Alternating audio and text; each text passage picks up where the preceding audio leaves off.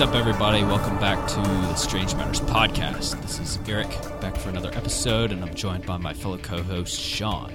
Hello, everybody. So, in this episode, we will be talking about one of the most notorious and disturbing murderers in American history. A man who preyed on the young and innocent and terrified anyone who had the misfortune of running across him.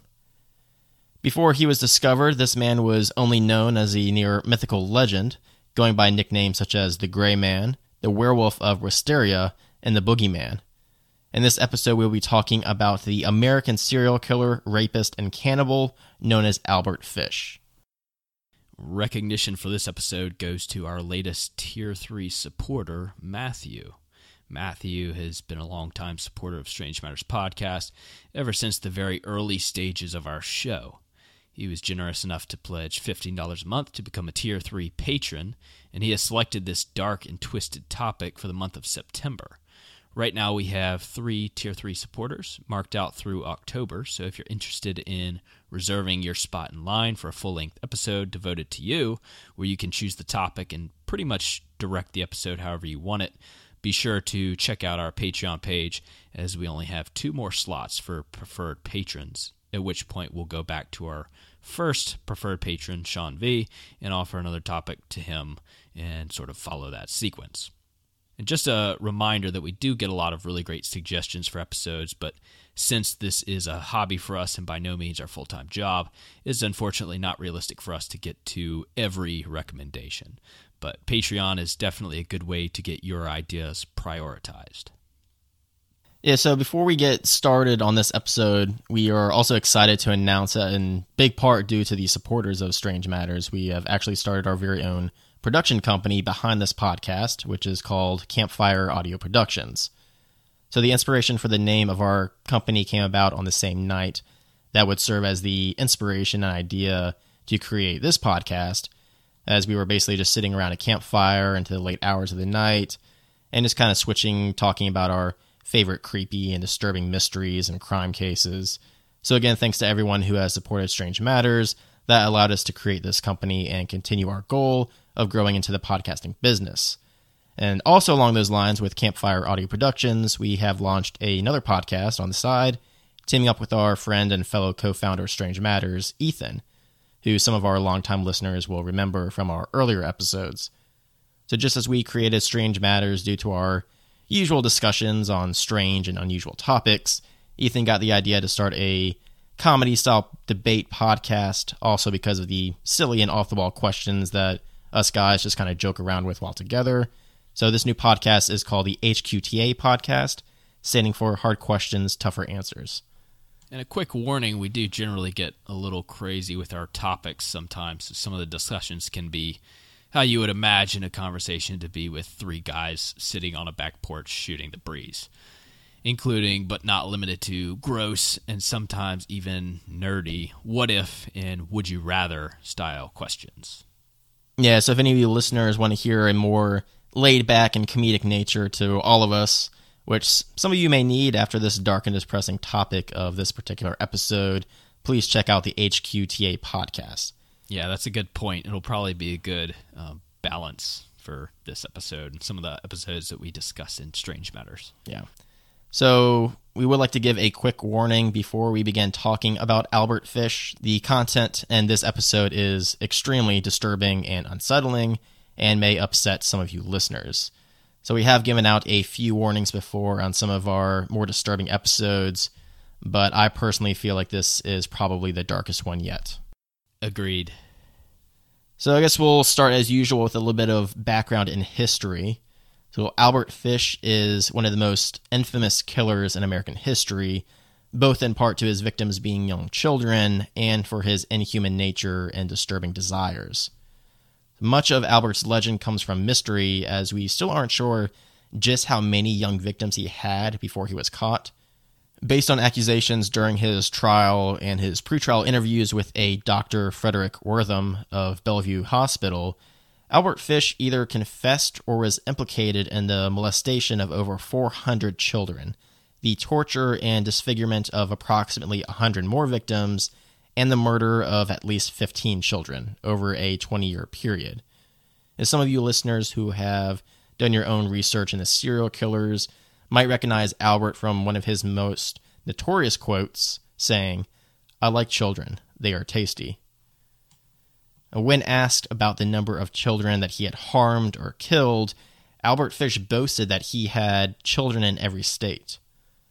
Though we have covered a number of sadistic murderers and criminals on the course of the Strange Matters podcast, I truly can't think of anyone worse than an evil man who would abuse, kill, and then eat children.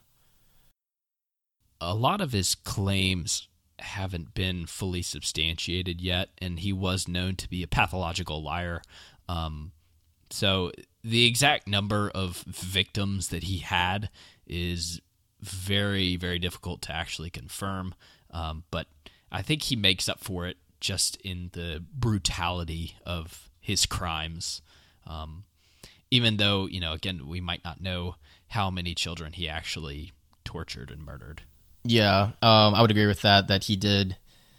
It's kind of hard to separate the the fact from just his embellishments and exaggerations, but it does have to be said with Albert. Even if he only did twenty percent of what he said, it would still probably make him one of the worst criminals in history. So, as can be guessed by how he would eventually turn out, Albert Fish did not have a normal childhood by any means. His father, Randall Fish, was 75 years old at the time of his birth. Ellen Fish, his wife, was 43 years younger than her husband when Albert was born. He would be the youngest of three siblings, two brothers and a sister. His birth name was actually Hamilton Howard, but when he was young, he chose to go by the name of Albert after a sibling that had died before he was born. And another reason for this desire name change was because he was sick of his childhood moniker, Ham and Eggs, which Albert somehow earned at some point in his youth. Another fact that should come as no surprise is how badly Albert's family suffered from various mental illnesses. So, one of his brothers was locked away in a mental hospital. His sister Annie was diagnosed with what was just termed a mental affliction. His mother was known to frequently have visual hallucinations, and one of his uncles had bouts of mania. Almost every single person in his immediate and extended family suffered from some type of mental disorder or condition, and it wasn't long to his life that Albert himself would start to show some unusual traits as well. And as I've stated in a few of our older episodes, as a pharmacist who has done multiple different like rotations in behavioral health, the psychological aspects of some of the individuals we discuss is particularly striking to me. And it's not surprising that probably the most predisposing factors to psychological afflictions is both a family history of mental illness and also a traumatic childhood event or just a traumatic childhood in general. And Albert had both of these and at least seven relatives with mental disorders. Um, so Sean talked about a few of them. Uh, another one suffer, suffered from really serious religious mania, and then one brother was feeble-minded, which means he just was was had a really low IQ basically and was very incapable of functioning in social situations. And another one was alcoholic, and two di- two actually died while they were institutionalized. Yeah, so his whole family just had a bad history of mental illnesses. And to expand even further on the warped psychological aspect of this killer, Dr. Wertham, the doctor who would assess Albert before his later trial, stated that Fish exhibited 18 different paraphilia. And some of these include cannibalism, castration, exhibitionism, flagellation, hypereroticism, masochism, pedophilia, sadism, and voyeurism. So that's quite a bit. 18 different paraphilia. Eric, I think you only have like 10 or something. So he's got you beat there. Yeah. Um, I mean, just to put it simply, during his testimony at Albert's trial, Dr. Wertham stated that Albert acted on every recognized sexual abnormality that was recognized by modern medicine of the day. So some killers and rapists, they kind of seem to only have maybe one or two particular kinks or fetishes that set them off while Albert's sick desires literally runs the full and entire gamut. But Albert's case has been brought up in the nature versus nurture aspect of etiology of serial killers. So the question is are people like this born and destined to do horrible things just due to their genetic disposition? Or is it trauma caused in their upbringing that caused their mind to develop differently?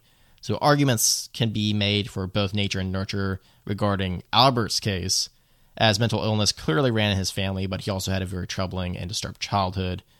So we're going to be talking about this a little bit later on, but I'm no expert, but I would have to think that both of these paths probably came into play. I would almost be surprised if someone grew up in a similar situation as Albert Fish with all his family traits and turned out to be normal. So, yeah, and to speak to the other criteria, so the childhood trauma that I mentioned earlier, things just continue to get darker and darker for Albert. So he spent most of his childhood actually in an orphanage after his father died when he was just five years old. And in this orphanage, he was forced to participate in various lewd activities, including in if if you didn't listen to our warning at the beginning of the episode, now's the time to brace yourself. So some of the activities that he was forced to participate in included masturbating in front of an audience and enduring brutal beatings, which eventually would cause him to become actually kind of sexually aroused by pain. And Fish also was noted to have been a problematic resident of the orphanage, as he would frequently run away and even wet the bed until the age of 11. And he would later state that the place ruined my mind. Yeah, I mean, it would definitely seem that it was in the orphanage where the seed was planted that eventually caused Albert to become the vile monster that he would grow up to be. Uh, as Eric just mentioned, his time at the orphanage was very traumatic, as Albert frequently received beatings from the adults, as well as having to stand and watch when the other boys were punished as well.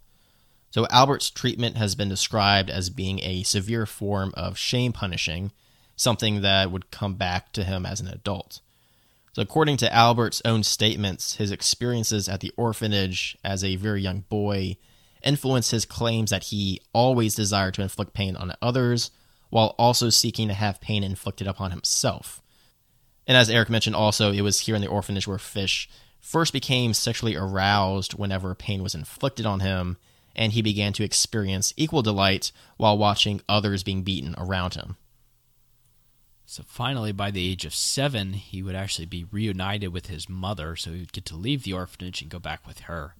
And at some point, um, he in his childhood he would fall out of a tree, which caused a traumatic injury to his head, and caused him to have dizzy spells and various other kind of neurological side effects. So we talked about the first two criteria for having a, a, a psychological malfunction. This is probably the third most important criteria to lead to mental disorder. So he actually had three pretty big risk factors for having a, a mental problem. Yeah, this is something you see a lot if you are researching a bunch of you know serial killers and stuff. The chances are a good amount of them did have some kind of head trauma when they were really young. So Albert, as Eric said, definitely fits that bill as well. So now that he was free from the constraints of the orphanage, Albert would begin to seek out and expand upon his growing sexual deviancy. When he was just 12 years old, he began a sexual relationship with a telegraph boy. And this boy would introduce Albert to the fetish of consuming human urine and waste. Also, during this time, Albert developed into becoming a peeping Tom and enjoying and enjoyed sneaking into public bathrooms and YMCAs and stuff like that to watch boys and young men get undressed. As a teenager, Albert would become a house painter, a job that he would hold for quite some time. And Albert would use this part time job to his advantage, as it is believed that he would seek out and abuse children of his clients whenever he gained access to their homes. So, over the next couple decades, he would travel the land working all sorts of different odd jobs. And by the time he turned 28, he actually was kind of forced into a, a normal path in life when I think it was his mother hooked him up with a young woman who he would marry. And after a very short period of time, the woman would actually run off with another man. And she would eventually return to Albert, whom he would receive back, but only if she promised to give her boyfriend the boot. However, after again another short period of time, he would discover that she was actually keeping her new lover in the attic of their house. After an argument, she would again leave Albert to take care of their, wait for it, six children that they had together. And my wife thinks it's bad when I leave here for the afternoon with our son. She has no idea. But while he was an affectionate father and grandfather, he would later admit that his feelings towards children were changing in an odd way that he described as being possessed by a lust for their blood. At this point, it's probably clear what caused this malfunction. Yeah, I mean, it does have to say that Albert was not an ideal father by any means, but he probably did provide a more stable and normal childhood for his own children than he had. So I guess you got to give, give him props for that.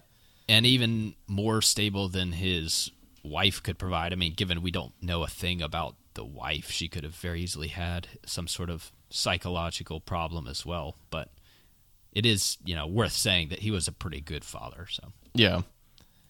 So before his eventual trial, um, Albert would say that at this point, his wife leaving him had a very large and negative impact on his life. And he told the doctors that he believed that his wife's infidelity and when she ran off was to blame for all his deviant nature.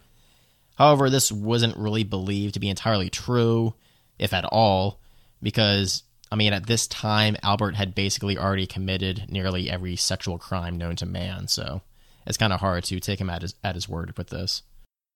So at this point, he seemed to really, it's kind of like it was the straw that broke the camel's back. He really started to have a mental break and his behaviors became more and more bizarre. So he would take his family to their summer home and be observed doing various unusual things like climbing to the top of a hill and shaking his fist at the sky, proclaiming, I am Christ. In addition, he developed this sadomasochistic obsession with pain, his own or others, and would admit to enjoying being flogged. Even stranger, he would encourage his own children and neighborhood children to paddle his buttocks until they bled with a very large nail studded paddle.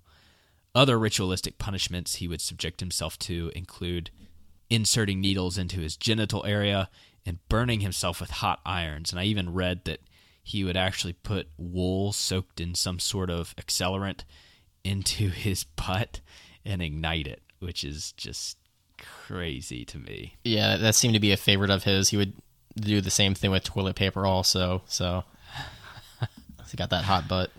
Yeah. Yeah. Speaking of the the pins, like in the needles, that's another really odd thing that Albert would do, and he, he did that pretty much his whole life. And when Albert was eventually caught, he would be found with several dozen of those needles, and they were all stuck into either his penis or just groin area. And they took a an X ray of it, and it would show during his trial to display his devious nature. And then the X-ray, you can just see like a picture of his pelvis, and there's just like 20 needles stuck all over the place. So, yeah, I don't know if that was used by. I mean, I assume it was used by the defense, um, but we'll kind of get into the details about his trial later. So he would also consume large quantities of raw meat and became obsessed with cannibalism, reading books and materials on it for hours. And he was always carrying around books about cannibalism with him everywhere he went. And naturally, his children and loved ones became concerned, and after various visits to psychiatrists, he would be released as disturbed but sane. Over time, his mental health would continue to deteriorate deeper and deeper until it finally began to turn to violence. Yeah, so I think that's what it was. I think like everyone knew he was not normal by any stretch of the means, but they might have just thought he was a just a harmless, creepy pervert. And the entire time they were unaware of the crimes he was committing. So I assume if anyone knew that he was actually harming people, then he would not have been released from any psychiatric hospital. So I guess now we'll start to get into more of the the crimes that he's known for. So, up until this point, we have talked a little bit about Albert's troublesome and abusive childhood, his so far unusual adult life, and a few potential causes for his deviant mind. However, what is most disturbing about Albert Fish are the crimes that he would commit over his lifetime. Now, when he was just 20 years old, he moved with his mother to New York, and it is here that his dark nature really came out. So, Albert would become a male prostitute as both a side job and a way to satisfy some of his sexual urges. Also, during this time, he would frequently seek out to molest and rape young children, believed to be mostly, if not all, boys. Now, as he committed these crimes, his list of perversions would grow, as he would say he wanted to try virtually every act that crossed his imagination, or ones that he heard about or picked up from others. His methods of abusing children would change depending on his mood and opportunity. Sometimes he would strike out quickly to harm a child if the moment presented itself, while other times he would set it up so he could abduct his victims and hold them for several days or weeks to carry out whatever he had in mind. One such victim came about some time after Fish's marriage in 1910, where he fell into a sadomasochistic relationship with a 19 year old mentally disabled man named Thomas Keaton. Their relationship thrived for a while until Fish couldn't handle his urges anymore and lured Keaton into an abandoned barn where he trapped, tortured, and sexually mutilated the man for days. Before Keaton realized what he had gotten himself into, kind of in the earlier stages of the process, Fish actually tied him to a chair and began to cut off the head of his penis with a pair of scissors. Later, Fish would state, I shall never forget his scream nor the look he gave me. He initially planned to kill Keaton, and he was going to chop him up into pieces, but his fear of being caught overtook him, and he patched up the young man, left a $10 bill, kissed him on the forehead, and fled. I think I think it might take more than ten dollars to uh, make up I for mean- what he tried to do. I mean, I know $10 was a lot of money at the time, but yeah, it's, it's probably kind of could have used a little bit more. yeah, Um, but I think nothing was ever heard from Keaton ever again. So yeah. These this is again a lot of these stories um, are based pretty much entirely on Albert Fish's confessions later on. Some of them are definitely corroborated, um, but a few of these kind of stories he's well known for, it's up to basically your judgment if you want to believe it actually happened or not. yeah, but then again, if I was Keaton at the time, I probably wouldn't have been would not have been rushing to the nearest police station to report what was going on. That's true. So in 1924, an eight year old boy by the name of Francis McDonnell would go missing after playing ball with some of his friends. Later, his body was found near his home in the woods, hung from a tree. He had been sexually assaulted, strangled, and his body had many severe lacerations. Not only this, but his left hamstring had been almost completely stripped of flesh. McDonnell's friends would state they saw the boy with a, quote, gray man, which was almost undoubtedly determined to be Fish. Later, Fish would deny having anything to do with the murder until a little bit later on, admitting he had intended to castrate the boy before leaving the crime scene. Yeah, so this is kind of Albert Fish's first well-known crime. Uh, again, he earned the nickname the Gray Man for several people who saw him in the area, and then the the boy who witnessed him. His legend would kind of spread throughout the region, and people kind of treated the Gray Man as like a story, like "Watch out, kids, or the Gray Man will get you." So, as we move on from that, Albert Fish's most notorious and well known crime is probably the murder of a young girl named Grace Budd. And though this murder is what he is most known for, besides his laundry list of perversions and paraphilia, it is interesting to note that Grace was not actually his originally intended victim. Yeah, and it's also worth stating that at this point in time, we've kind of been talking this talking about this as a timeline, but Fish had been become completely detached from reality at this point.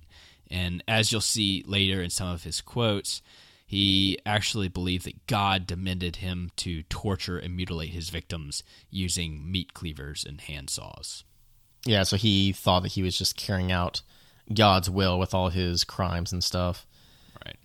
So we see at this point in his life, Albert is starting to kick up his dark nature even further as he's crossing over from his previous, you know, acts of just torture and molesting, and now he's moving into cold blooded murder. So, in order to accomplish his next crime, he planned out a way that would allow him to take his intended victim to a secluded location where he could follow through with his act with no fear of being caught or suspected. In the May of 1928, Albert would see his opportunity nearly handed to him. On a Sunday, while reading the local paper, he saw a classified advert stating, Young man, 18, wishes position in country. Edward Budd, 406 West 15th Street. So, seeing this as the opportunity he had been waiting for, Albert would visit the Budd family on the pretense of hiring the young man to work on his farm.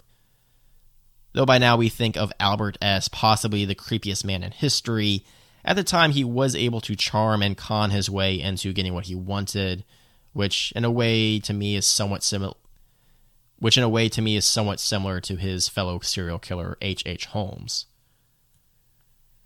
So Albert introduced himself as a Mr. Howard, a farmer from Farmingdale, New York. While spending some time with the Budd family, he told them that he was in need of some good help, and Edward said he was eager to be up for the job. Edward also mentioned that his friend Willie was a hard worker looking for a job as well, so Albert Fish, acting as Mr. Howard at the time, agreed that both the young men could work for him. Unbeknownst to everyone involved, Albert had a very different plan in mind over farming, as he would later confess that his plan was to kidnap Edward, tie him up, torture and mutilate him over a long period, and finally leave the young man to slowly bleed to death while Albert made his getaway. Albert told the Budd family he was more than happy to have Edward and his friend Willie work for him, and told them he would return in a few days to pick them up. He would not show up on the scheduled day, however, and instead sent a telegraph with an apology. And during this time, he would buy several devices that he would use in his eventual murder. So he bought, you know, some saws, knives, hammers, things like that. So the next day, Albert did show back up and again spent some time socializing with the Budd family, getting them to trust him before he and Edward were planning to set out. It was here that Albert's plan would drastically change and he would find his true murder victim by chance. Before leaving the Budds, the young daughter of the family, Grace, would show up and be introduced to this Mr. Howard. Albert would later say he nearly instantly changed his mind on who he wanted his victim to be, switching from the young man Edward to the young girl Grace. Always the schemer, Albert made up a last minute plan and told the family that before he left with Edward, he had to attend his niece's birthday party nearby, and that if the family was okay with it, he would bring Grace along as he thought the two young girls would be friends. The Budd family had no problem with this and told Mr. Howard that he could take her for the afternoon. Albert told them that he would be back shortly and he would return to pick up Edward and exchange his final pleasantries with the family. It's interesting how times have changed. I can't see any normal person these days being willing to send their young daughter away with an old man no matter how charming he may appear. The mother was a little hesitant at first, but the father ended up convincing her that the girl needed to get out of the house and have a little fun. Fish promised that he would return the girl by nine that night, and I'm sure by the next morning the father was deeply regretting his decision. Yeah, I mean that is true about the the change of the times. I mean nowadays people spend so much time you know, comparing and looking up, uh, you know, background checks and like babysitters and daycare centers, and then yeah. And so here we go, a little less than a century ago, and this family is letting their daughter go out with basically a stranger, some guy that they've only met basically right. twice. Well, with the news and social media and the internet, I mean, everybody in the world these days is pretty much aware of how many sickos are out there. These people may have never heard of such a thing as Albert Fish. Yeah, at this point in time, that's true. Because we had the benefit of knowing Albert Fishes existed, while back then they probably didn't. So, as we're alluding to, the the family cannot even imagine that this friendly but slightly weird older man who was supposed to be taking their daughter to a birthday party was instead one of the most vile and evil men in the entire country and that he had finally found his chosen murder victim. Following up his quickly made plan, Albert would buy a two way ticket for himself and a one way ticket for young Grace, and they got on a train. He would end up taking her to an abandoned house where he would, in fact, murder the young child. Now, as horrible as the actual murder was, Albert did not stop there. Some years later, he would end up writing a letter to the mother of Grace explaining in detail the final fate of her daughter. What makes this even sadder is that Miss Budd didn't know how to read, so she had to have her son Edward, who was Albert's original victim, read it to her. And I have to be honest in saying that List letter is one of the worst things that I've ever read, so once again, I have to give a warning to you listeners. So Albert's letter goes like this My dear Mrs. Budd, in 1894, a friend of mine shipped as a duck hand on the steamer Tacoma, Captain John Davis. They sailed from San Francisco to Hong Kong, China. On arriving there, he and two others went ashore and got drunk. When they returned, the boat was gone. At that time there, there was a famine in China. Meat of any kind was from one to three dollars a pound. So great was the suffering among the very poor that all children under twelve were sold to the butchers to be cut up and sold for food, in order to keep others from starving. A boy or girl under 14 was not safe in the street.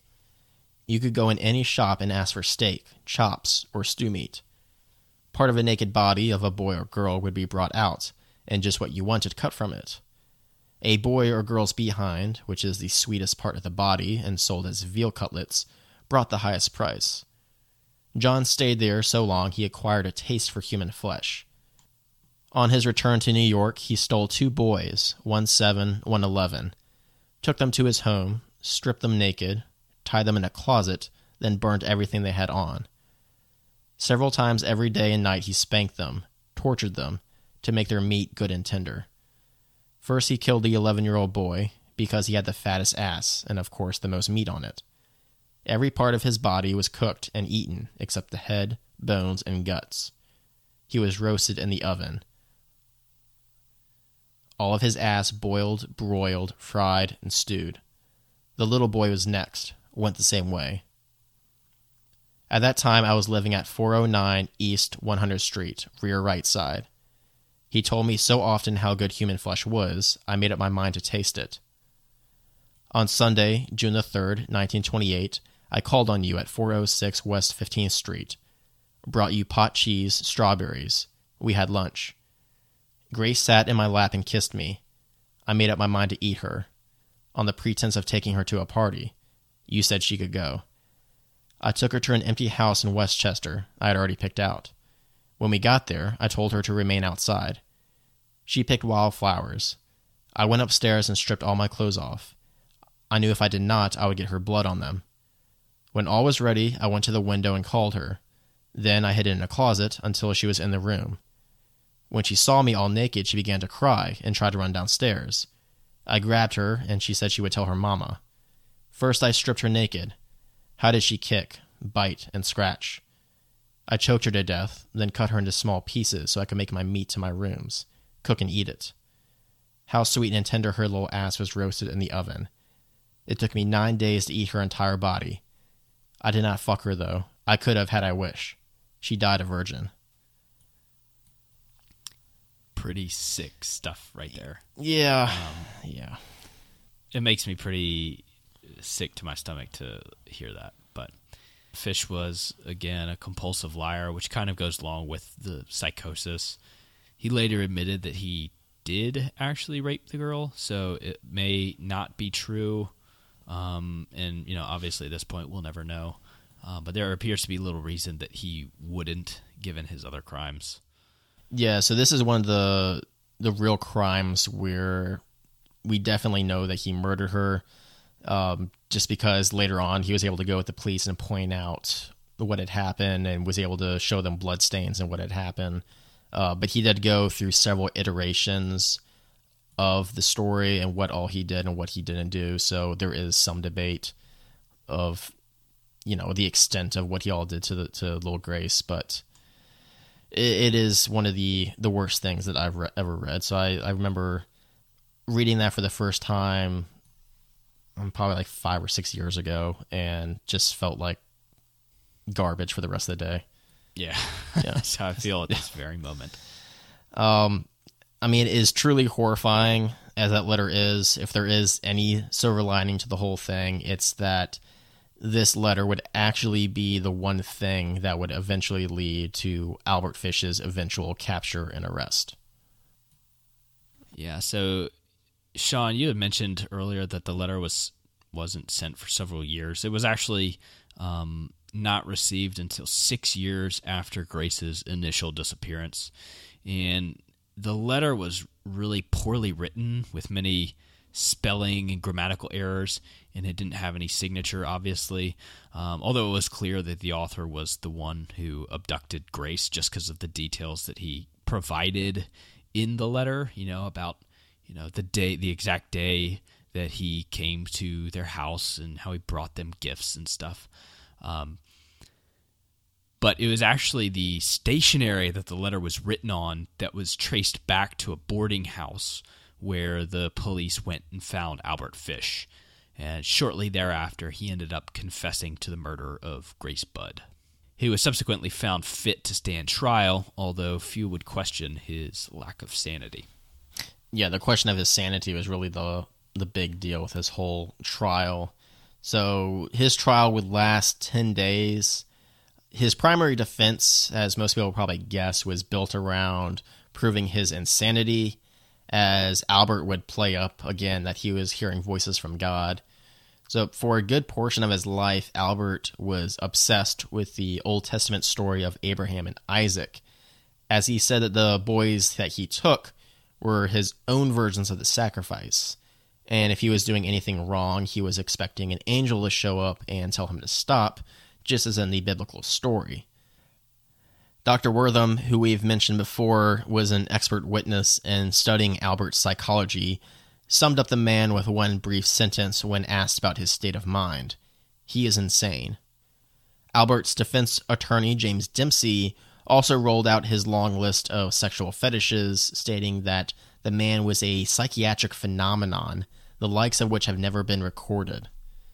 But despite the defense's best effort, Albert would be found sane and guilty and ultimately sentenced to death by electric chair. The defense, in my opinion, had a pretty decent argument. I mean, pointing to his life of depravity and strange masochistic ways to prove that he was just simply insane. They actually challenged the prosecution to prove that a man who tortured and ate children was actually sane which you know nobody can do. Um, however, you know this all came to no avail.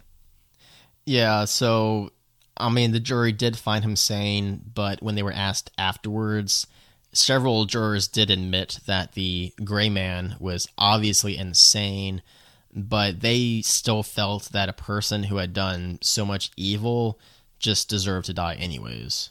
Yeah, exactly. And the trial actually lasted 10 days because I think so much evidence and testimonies. Um, but the jury came actually came to a verdict in under an hour. Surprised them took them that long. Yeah, I know. Yeah, it's it, there is no way that Albert was getting off. Um, I mean, as well, the he had actually gotten off plenty of times. That's true. One last dark joke. So, as to be expected at this point, Albert had his own unique take on his death sentence. When asked about his sentence, Albert said, I have no particular desire to live. I have no particular desire to be killed. It is a matter of indifference to me. I do not think I am altogether right. So that's a bit of an understatement, but I think it does show that he wasn't too upset about his guilty verdict. Yeah, I mean, and for me, it's like, even if the defense had won the argument that he was in fact insane. I mean, if Albert Fish doesn't really mind getting the electric chair, then why not just find him guilty? I mean, he's clearly going to serve no purpose to society, and the man's done so many sick crimes. I think it's just better off to get rid of him, regardless of his mental state. Yeah, I think pretty much everybody would agree with you. Right, and that's yeah. just uh, opinion, but whatever. I mean, uh, speaking of his kind of attitude, uh, when talking about his method of execution, Albert actually brightened up a bit and said, "What a thrill that will be! if I have to die in the electric chair. It will be the supreme thrill, the only one I haven't tried. So obviously, there's a period of time between his conviction and when he actually gets the chair. So while he was imprisoned, he actually revealed revealed more and more details about some of his past crimes. Again, you know, some of this can't really be corroborated, but while he was imprisoned, he would send letters to his attorney detailing various other crimes that he had committed. And one such story was of a boy named Bill Gaffney who had gone missing from his apartment building after a run in with the infamous Gray Man. And Fish stated in his letter, I whipped his bare behind till blood ran from his legs. I cut off his ears, nose, slit his mouth from ear to ear, gouged out his eyes. He was dead then. I stuck the knife in his belly and held my mouth to his body and drank his blood. I never ate any roast turkey that tasted half as good as his sweet, fat little behind did. I ate every bit of the meat in about four days. His little monkey was as sweet as a nut, but his peewees I could not chew, threw them at the toilet. Yeah, so these are just little portions of some of Albert Fish's letters. If you have the desire to read more, you can find them online. They are truly some of the worst things you will, ever read. They are extremely upsetting. So during his time in prison leading up to his death, Albert still managed to be a troublemaker his food had to be picked clean of any bones or sharp edges, as he would use them to either cut or pierce his body.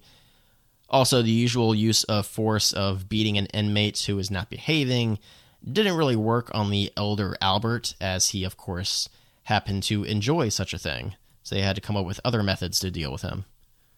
Yeah, it's kind of a bizarre catch 22 to think that you can't beat him or cause him pain as a means of forcing compliance because it's literally like what he gets off to.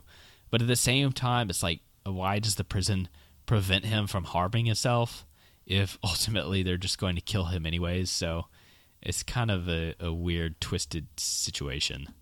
Yeah, I, I just the people back then probably had no idea how to handle a person like Albert Fish.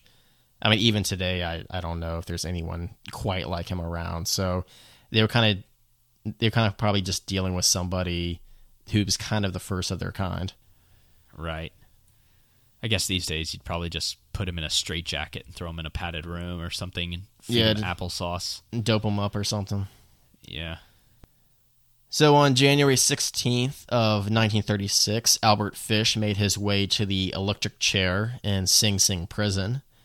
Unlike some other well-known serial killers, Albert didn't really make a scene or act upset, but instead went through the process with his recent attitude of just indifference, even helping the attending physicians and placing the electrodes about his body. And right before the executioner would flip the switch, Albert would mutter his last words of, I don't even know why I'm here. What a odd thing to say before you die. Uh, it's he's an odd guy. He had to get Yeah. he had to just get like one last little weird thing in. it's so like anticlimactic. Like if you expect the last words that somebody says before they die to be something of substance, but it's just completely useless. Yeah, I don't know why I'm here. Yeah. I mean, for some time after his death, there was a rumor that the electric chair actually short circuited and that Albert's groin area like burst into flames due to all the metallic needles still in his body. Uh, but this was just an embellishment added later. So, according to those who witnessed his death, Albert died just in the same way that every other criminal did. Again, this is this guy's just one of the sickest dudes in history, the sickest guy I've ever heard about. Um, so I guess wrap up with a little bit of discussion. So should he have been found it, found guilty? I mean, I think it's hard to make the argument that he wasn't insane um, in some way or another. But if he is willing to die and ultimately his actions are deserving of such an outcome, in my opinion, then why not just put him in the electric chair and be done with it? Yeah, I can see both sides of this argument. I mean, as you were saying, he is, I mean, just pure evil, one of the worst persons in not even just American history, but just human history. He's just a really, really bad person. Um, and he doesn't deserve to live. But the question is could we have benefited in some way of keeping him alive and studying him? So Dr. Wertham and the defense actually wanted to keep Albert alive just to study him, just because, as we've said several times, no one quite like him had ever been uh, recorded yet. And this modern medicine, we're, we're starting to get into the age of understanding psychology, and they were, you know, starting to list a bunch of different sexual fetishes and paraphilia. And as we said, as we mentioned earlier, basically every category they had, Albert Fish had acted upon. So he was basically a whole textbook onto himself on what turned him on, what he was into. So, I mean, I don't know if the doctors could have learned anything from him, but I don't think it would have hurt anymore. I mean, he, he's not going to kill anybody else in prison. He's probably just going to find new ways to hurt himself and get off. So, I mean, might as well just let the doctors study this guy who I mean, I, I still don't, I haven't come across another criminal, even in the past decade or two, who comes close to matching his perversion. So, right. And that's a good point. I mean, not even just the doctors th- that could potentially learn something by studying him, but also like criminologists or detectives at the time. You know, even as early as the 19, the early like 1900s, I'm still, they, still sure they could have gleaned some sort of information that would have proven useful in future situations um, with with you know tracking down serial, serial killers or something like that. But I mean, the reason I kind of brought this up, I mean, it's kind of a silly question to ask. Should he have been found guilty? Well, I mean, you think absolutely, but at the same time, I mean, the law and court is supposed to be consistent. Like that's why we have this concept of legal precedent so that if there is an outcome of one case that later on the outcome of that case can be used as as a, a means of supporting the outcome of the future case to, you know, kind of have consistency over a period of time. So my question is is if he was literally insane the the idea being that insane people kind of get off a little bit earlier. They don't necessarily get the death penalty. Yeah. They get life in prison or something like that. So for that reason alone, maybe he should have been found to be insane and just have gotten like life in prison. But at the same time, you know, good good riddance. Yeah, I mean, as you said, there there should be consistency, but at the same time, the jury is the one who decides if they're found guilty by insanity or if they're sane. And I don't think you're going to find 12 people in New York who didn't want to see that guy fry. True. Um, and also, I mean, we talked a little about the defense, but the prosecution also brought out their own expert witnesses that said that, you know, Albert Fish is a liar, which we've gone over multiple times. So it's hard to believe his, you know, God is telling me these things. And then they also said that a lot of his sexual perversions, normal people had those too. It's just that he had virtually every perversion known to man. That's what made him unique. So some of the things that he was into, you know, your next door neighbor could be into, you know, one or two of those things and you never know. This guy just happened to be into every single thing he could think of. But it's kind of hard for us to say in the modern day just looking back. But I don't know. I, I don't really have a problem with them finding him guilty and just killing him. It was his time. Right. And Sean, you're probably more the serial killer expert, but after researching this case, I kind of found some unusual characteristics about this serial killer in, in comparison with other serial killers that we've discussed. It kind of gives the impression that he had uh, a bit of a significant fear of getting caught at times. So, for example, when he decided not to kill Keaton because he didn't want to be discovered, and also the manner in which he wrote the letter to Mrs. Budd, and some of his pictures where he's like hiding and shying away from the camera. Um, and then I also read somewhere that the father of, you know, Grace Budd, when he confronted him in the courtroom, he like went to swing at him and he like cowered away in fear. So it just seems like kind of a, an unusual observation from my perspective where most serial killers are completely remorseless and also have difficulty thinking about consequences of their actions, or they just don't care. Uh, but he seems to have a little bit of a recognition of consequences to some degree. I don't know if Yeah. that makes sense. Yeah, I mean that's something we've talked about in other episodes. You have like the disorganized and organized serial killers, where some Yeah. will will plan it out to a T, so that they will get away, and others are just kind of they go on passion. Um, you know, they're very brutal and they don't really give too much thought into if they leave behind evidence is going to get caught. I'd assume most of them don't want to get caught because if they're in jail, then they can't, you know, kill or rape anybody anymore, and that's basically what they're into.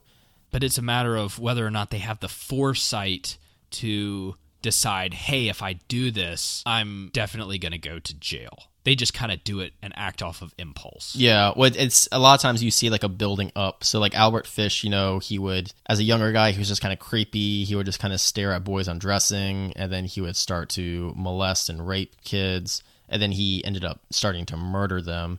So it probably mm-hmm. just gets to a point where the desire to just keep on escalating and escalating surpasses their fear of being caught. Again, every killer is different, but I assume pretty much everyone they don't want to get caught and they can to an extent try to plan out or limit their risk of being caught but at the Yeah. end of the day they still have to go through with their urges so it's i mean there's a bunch of different types of serial killers that you know some probably don't really care that much if they get caught they just want to they just in the moment and others kind of plan out their whole career and try not to get caught but eventually they almost always do anyway Now, so uh, I mean, we talked a lot about Albert Fish's history, his crime. As for his legacy, Albert Fish is still and will likely always be considered one of the worst serial killers in history. And though he may not have the body count of some other well-known killers, so he doesn't have the body count of you know Bundy or you know BTK or Kemper or Dahmer, uh, his level of depravity and pure evil in my mind just elevates him to a level of darkness that not many others can match. Yeah, it's almost like a don't take this the wrong way, but like a quality over quantity kind of matter where the severity of his crimes are just so brutal and horrific that it completely makes up for his lower or lowish kill count. Although again, we don't really know exactly how many people he did claim as victims. Exactly. Yeah. So that wraps up this episode of the Strange Matters podcast. If you have your own thoughts or feedback on the case of Albert Fish, the boogeyman, the gray man, feel free to write to us at our email, strangematterspodcast at gmail.com, or you can get in touch with us in our social media, Facebook, Twitter, or Instagram. And also check out our website at strangematterspodcast.com, where you can listen to, download, and comment on all of our episodes. And if you're listening to us on iTunes, be sure to leave us a rating and a review so that we can, you know, really promote our podcast. And also, if you have time, check us out on Patreon. We have a lot of great episodes up there um, that you may not ha- be able to listen to because you're not a Patreon supporter. As another follow up, be sure to check out our latest podcast, HQTA Podcast, also known as Hard Questions, Tougher Answers. Until next time at the Strange Matters Podcast, take it easy, everybody. Take care.